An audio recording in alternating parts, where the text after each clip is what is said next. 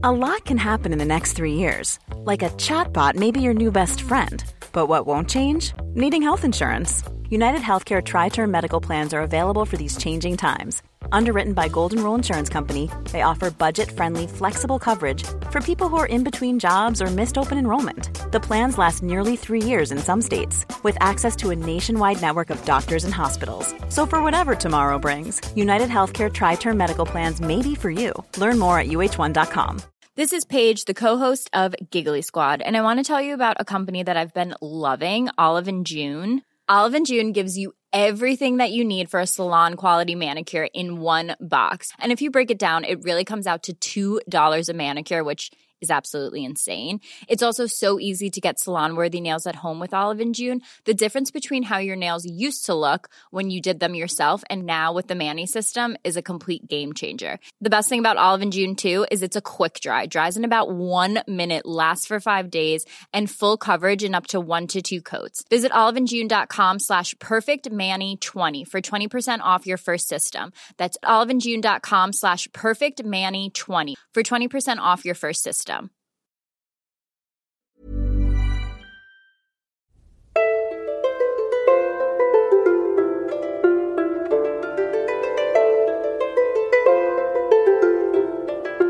Hello and welcome to the Renaissance English History Podcast.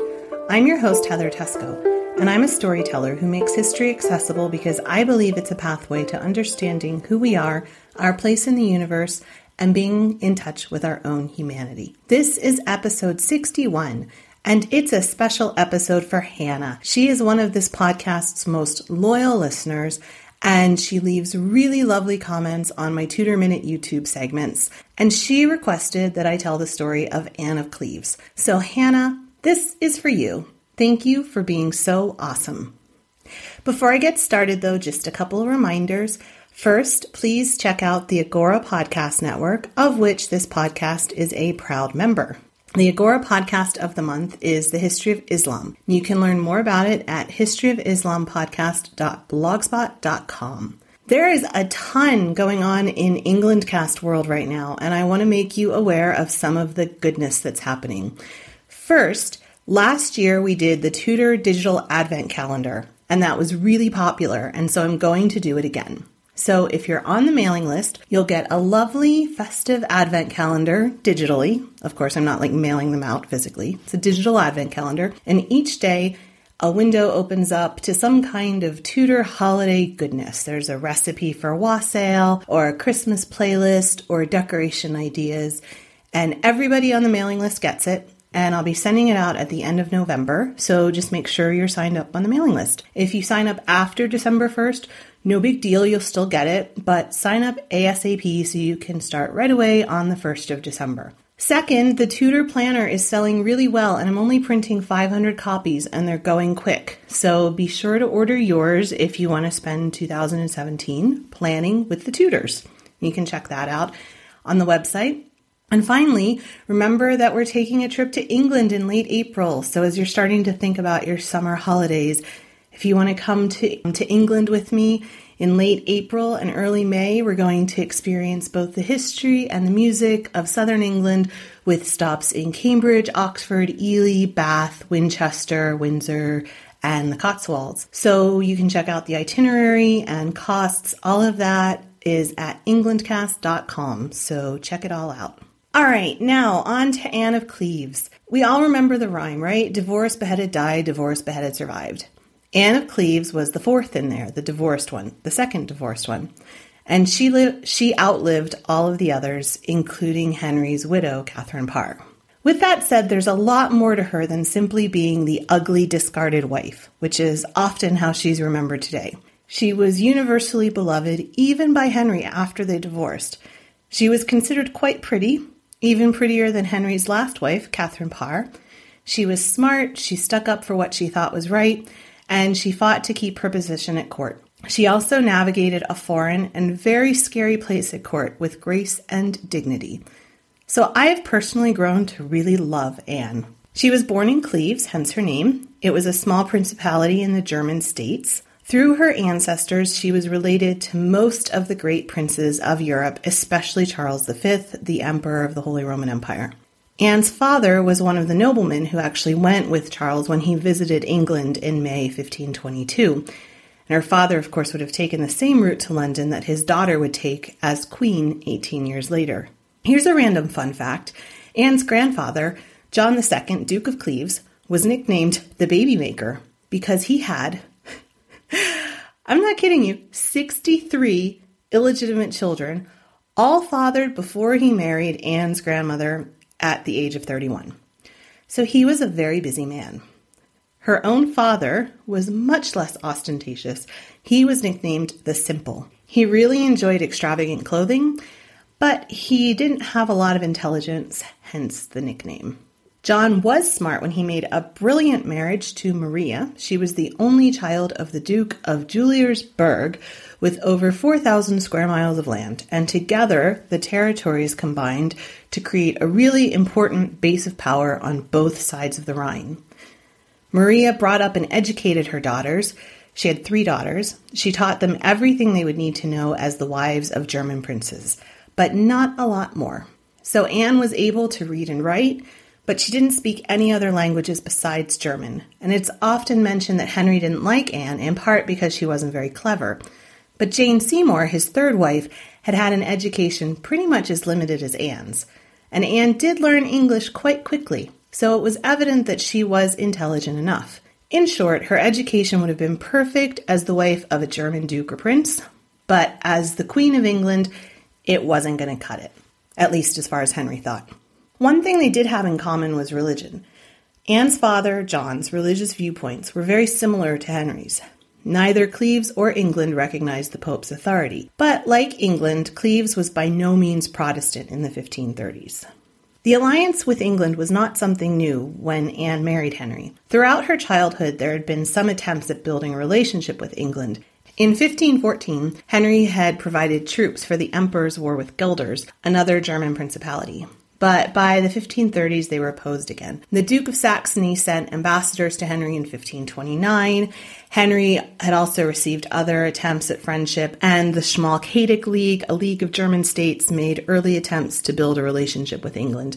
And in 1531, they sent ambassadors to the king. Henry was particularly interested in a relationship with Cleves because it had the most powerful states, two earldoms, and many towns that were very strong and had a lot of people. And if England was in danger, Cleves would be able to raise an army on the continent. This idea of an alliance early on was meant to be with Henry's daughter, Princess Mary, marrying Anne's brother. But that's not how it worked out. this all predated 1537 when Henry began looking for a fourth wife. Within days of Jane Seymour's death in 1537, in October, there was already talk of who Henry was going to marry next. This sounds cold, and it was, but it was also dynastic politics. Henry had finally had his male heir, but England couldn't be secure with just one infant son. This was the first time in Henry's marriage career where he didn't know his wife or have her lined up before marrying. And in fact, when he had married two Englishwomen, it caused a stir on the continent. It just wasn't done. A king's marriageability was way too important of a foreign policy tool to be spent just in England. So Thomas Cromwell, Henry's chief minister, initially wrote to the French king thinking that a French king's daughter or one of his relatives might be a good choice.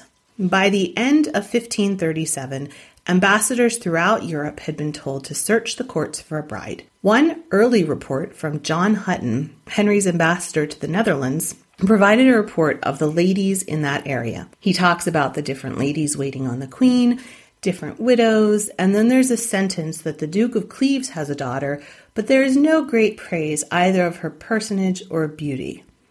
Hmm. But most people, I don't think anybody would have seen her when they were reporting on this. So it's all hearsay. This was also the time during which Henry was considering marrying Christina of Denmark. She was the Duchess of Milan. She was just 15 years old, and there's this famous story of her responding that if she only had but two heads, she would be happy to give one to Henry. But this is likely apocryphal. Christina probably would not have said something like that publicly. And she actually kept the marriage game going on for a year. She received ambassadors, she sent a portrait of herself to Henry, she sat for Hans Holbein, Henry's portrait artist, And when Henry, Henry received the portrait, he ordered musicians to play. And for the first time since Jane's death a year before, the court seemed festive. He was very excited to marry Christina of Denmark. But then things fell apart as foreign policy changed between France and the emperor. The French king decided to make an alliance with the emperor. This both upset and frightened England, and Henry increased his suit of Christina. She would be a stabilizing figure, as she was related to the emperor. But things began to turn really sour and cold for Henry, and by January 1539, it was obvious that this was not going to happen. There wasn't going to be a marriage between Henry and Christina. In January of 1539, Francis and Charles V, France and the Empire, signed the Treaty of Toledo.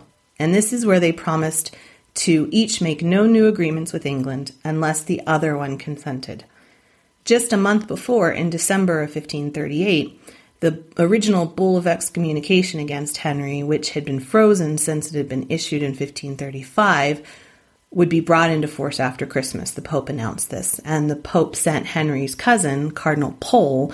He'd been living in exile. Uh, he, the Pope sent him to France in order to persuade France to start a holy war against Henry. So, you know, things weren't really going so well for Henry abroad. And then he got word that the Emperor and the French King were going to withdraw their ambassadors to England. This was all very, very frightening for Henry and England, and they began looking elsewhere for a new marriage. And their eyes landed on Cleves. And so the marriage game began. Ambassadors were sent to the court in Cleves, and while they were received favorably, they reported that they were unable to get a clear view of either Anne or any of her sisters. When they complained about this, the response was sarcastic. What, would you want to see them naked first? So at that time, they kind of took offense to that.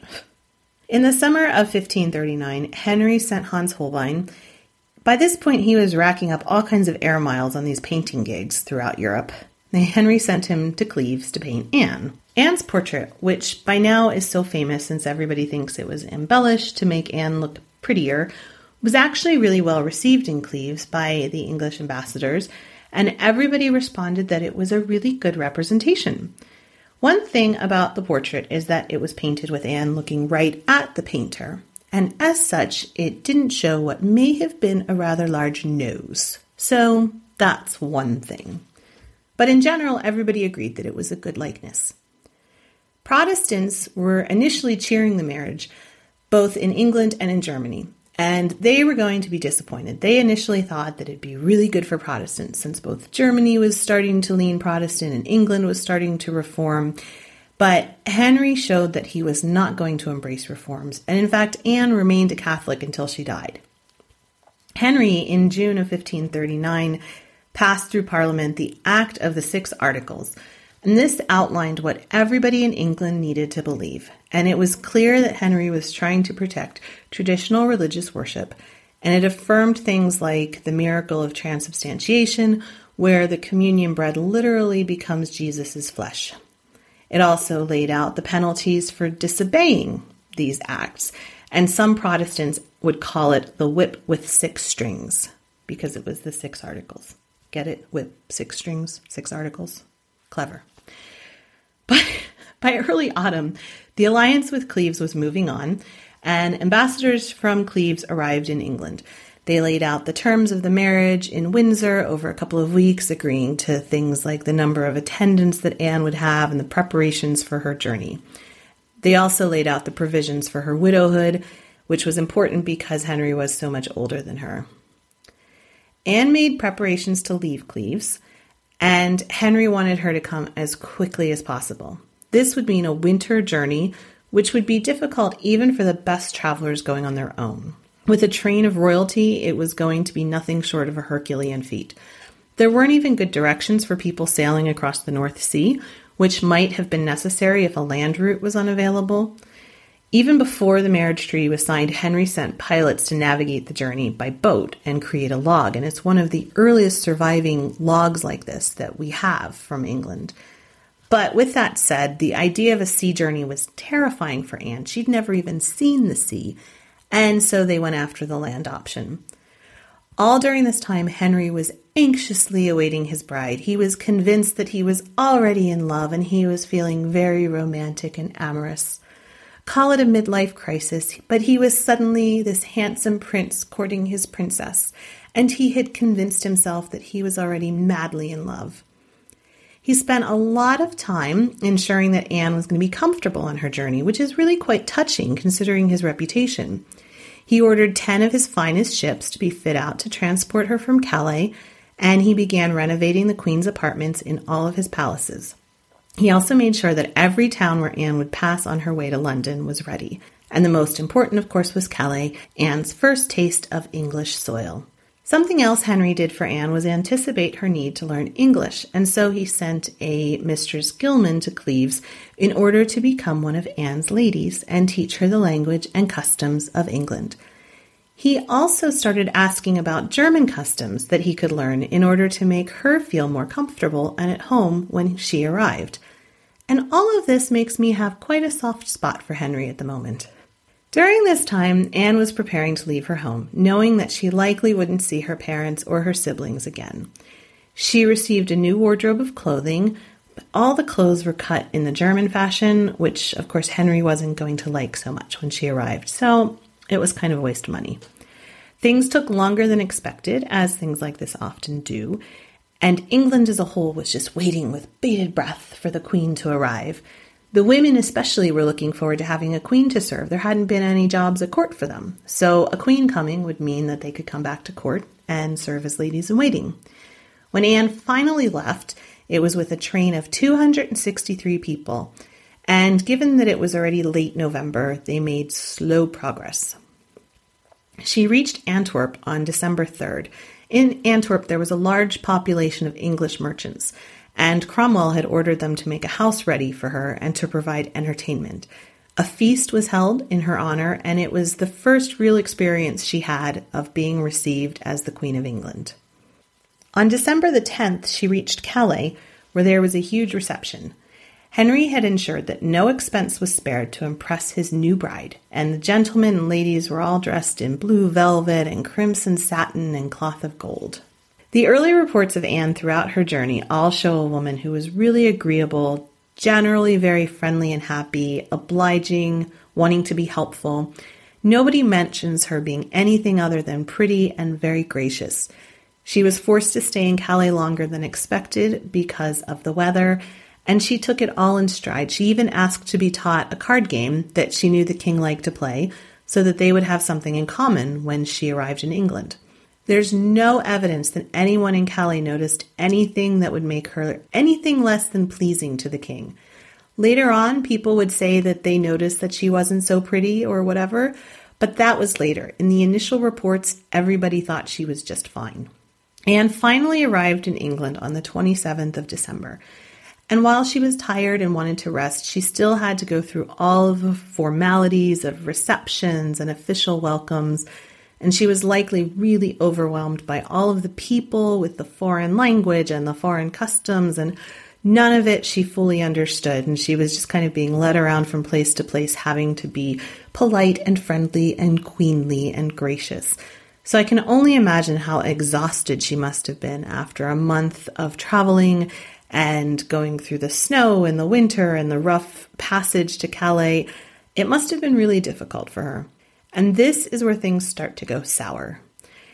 The idea of a king visiting a new queen in secret wasn't new. It was this chivalric idea, and the thought was that the king would show up delivering a message or something with a group of other people, and the new queen would recognize him immediately since they were in true love and their souls would match and everything like that. Henry VI did it with his wife Margaret of Anjou, bringing her a message dressed as a squire, and she wound up keeping him on his knees the entire time she read the message, which was not an auspicious beginning. You'd think these kings would learn that it wasn't a very good idea, but Henry didn't. He rode from Greenwich down to surprise Anne and there are a number of accounts of their first meeting, but apparently she was standing at the window watching a bull baiting and barely paid any attention to him when he showed up dressed as a squire with a bunch of other noblemen. He even came over and tried to caress her and kiss her, and she was probably really weirded out by this overweight old man just kind of touching her inappropriately. One would think that she would have kind of put it together that only the king would try to be that friendly with her. But like I said, she was also probably really tired, really kind of over the whole thing, and she just didn't realize. So, of course, this embarrassed Henry. And he reacted by saying that she wasn't everything that she was painted out to be. He said she was so different from her portrait, he swore he had been brought a Flanders mare instead of a woman. Plus, he said she smelled. Now, the problem is, Henry kept Hans Holbein in his service until he died. So one would think that if she had been that different, he would have, you know, fired Holbein or something, demoted him, but he didn't. So the likeness couldn't have been that far off. Plus, Anne was probably really disappointed in her own marriage from her side of things.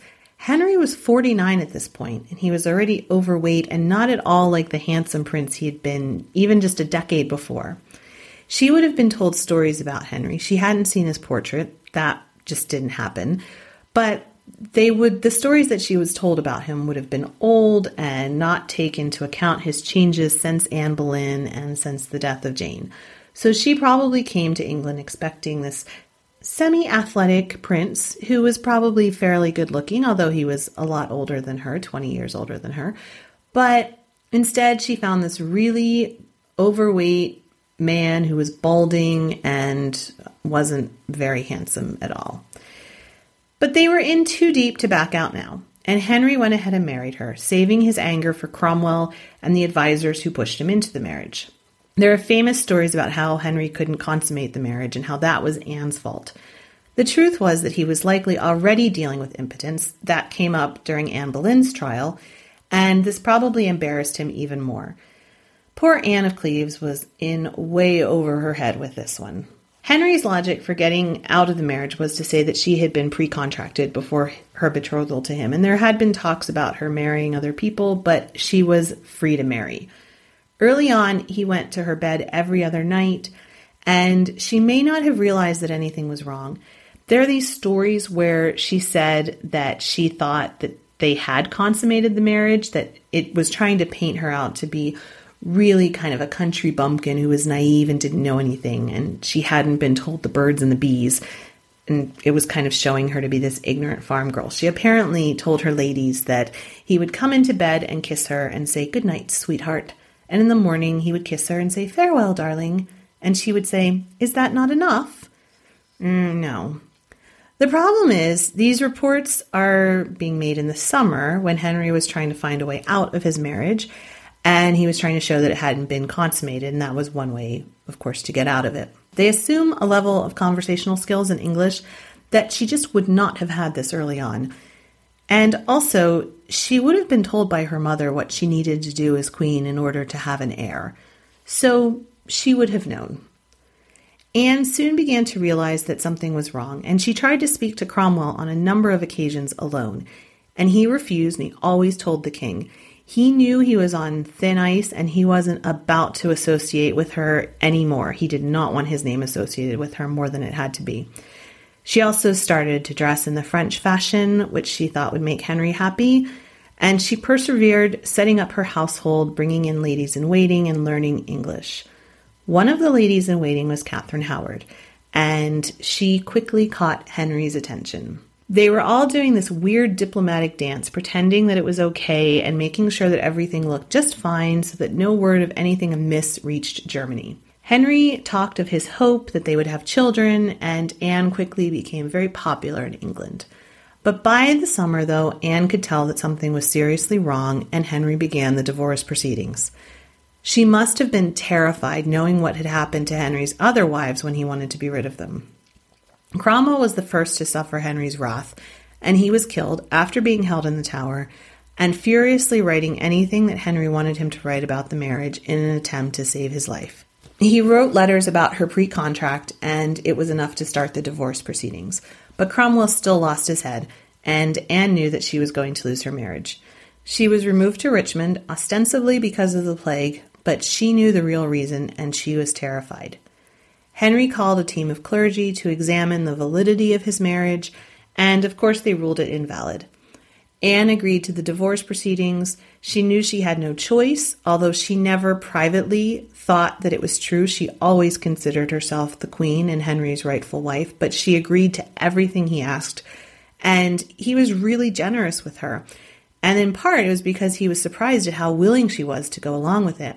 He may have been expecting a protracted battle like he had with Catherine of Aragon, but instead he got a very pliable Anne and he rewarded her generously. He named her his sister, he gave her precedence above everybody else at court except his daughters, and she made only one request, and that was that Princess Elizabeth could come and visit her once in a while. She had grown close to her, and Henry granted that wish.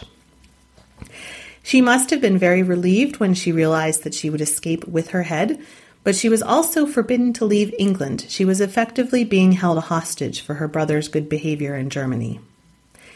Henry also remarried Catherine Howard, and there's evidence that when Anne came to court at Christmas time, she and Catherine got along really well. They danced together, Catherine gave her gifts, they all appeared to be this bizarre, happy family.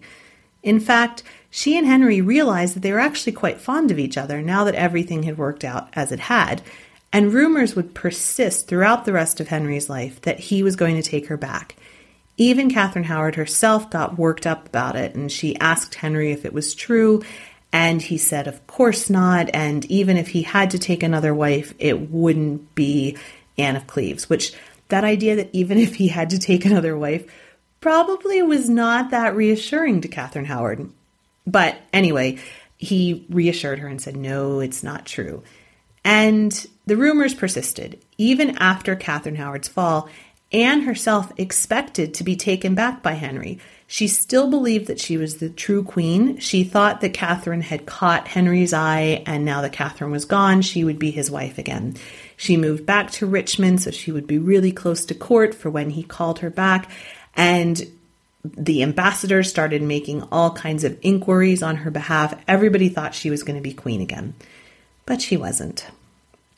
During this time, Anne had to navigate some tricky political situations, one of which was the publication in France of a book that was supposedly authored by Anne discussing how horribly the king had treated her.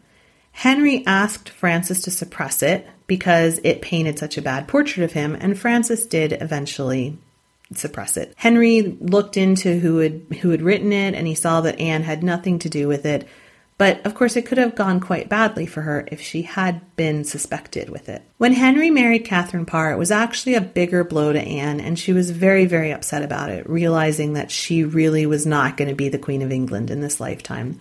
She always believed herself to be the Queen of England. She always believed herself to be Henry's wife. But the marriage to Catherine Parr really upset her, and she made comments about how it wasn't fair that Henry married somebody who wasn't even as pretty as she was. And even the, the imperial ambassador, Eustace Chapuys, had agreed that Catherine Parr was not as pretty as Anne of Cleves. So it was very upsetting to her, and she got a little bit mm, mean about it. After Henry died in 1547, her life got more difficult. She had had a good life in England after her divorce, in part because of Henry's generosity to her. But with a new ruler, she was no longer the queen's sister. She was just this foreigner and the economy was suffering. The costs of keeping her little mini court were very high, and Edward and his advisors saw no reason to keep her living in such finery, and she had a very difficult time paying her bills. Her outgoings were about a thousand pounds a year higher than her incomings. So they really just wanted to marry her off so that another man could pay for the cost of keeping her, but she only ever saw herself as Henry's wife and she did not intend to marry again. When Mary inherited, things got a little bit better for her at first because Mary tried to really keep the terms of Henry's will. And she and Mary had become friends, and she participated in Mary's coronation. So she was held in high esteem at court at first. But then there was the rebellion against Mary's choice of a foreign husband, and Anne was viewed suspiciously. So when the talk of marriage for Mary first came up, Anne had spoken in favor of her family as being a place where Mary should, should look to marry. And that only makes sense. But then Wyatt's rebellion took place, protesting Mary's marriage of Philip. One of her associates was implicated in this rebellion, so suddenly things were really tainted between Mary and Anne. No one ever suspected Anne of having anything to do with the rebellion, really, but with that said, there was suspicion nonetheless on Mary's part, and things cooled off. They always remained cordial to each other, but it wasn't the loving relationship that they had had before. She died in 1557. She died very quietly. She had been sick for several months, and she was holding the hand of one of her ladies. Mary did give her an appropriate funeral for somebody of her status, but it was generally up to her household to mourn her. Something really bizarre involving Anne took place a couple of months later when a woman showed up in Saxony claiming to be Anne, saying that she'd been badly mistreated by King Henry and she escaped and came to Saxony. Anne, of course, was dead, but officials looked into it anyways, and the pretender wound up being imprisoned and dying in 1560. So that's a weird little postscript to Anne of Cleves. So Anne was this really interesting character who we don't know much about other than her kind of being seen as Henry's discarded ugly wife. But there was really a lot more to her than that. So there are a couple of book recommendations this week. I'll have them all up on the website with links to purchase. The first is Elizabeth Norton's Anne of Cleves, Henry VIII's discarded bride. There's also a very good historical fiction novel called My Lady of Cleves by Margaret Campbell Barnes. Remember, you can get the show notes, this transcript, and sign up for the newsletter all on the site. Or you can also text the listener support line at 801 6 Teysko, 801 683 9756, I think that is. And you can also tweet me at Teysko. And those are the best ways to get in touch. You can also get in touch through the Facebook page at facebook.com slash englandcast. Remember to sign up for the newsletter to get the digital advent calendar because it's going to be fun and festive and check out all the cool stuff going on.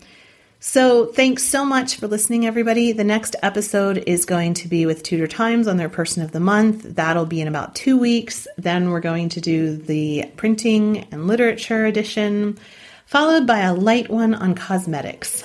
Because I recently did a Tudor Minute on cosmetics and it got me really interested. So, we're going to do one on that. Last year, I did one around this time on fashion and sumptuary laws. So, you know, we kind of do a little nod to girliness right now.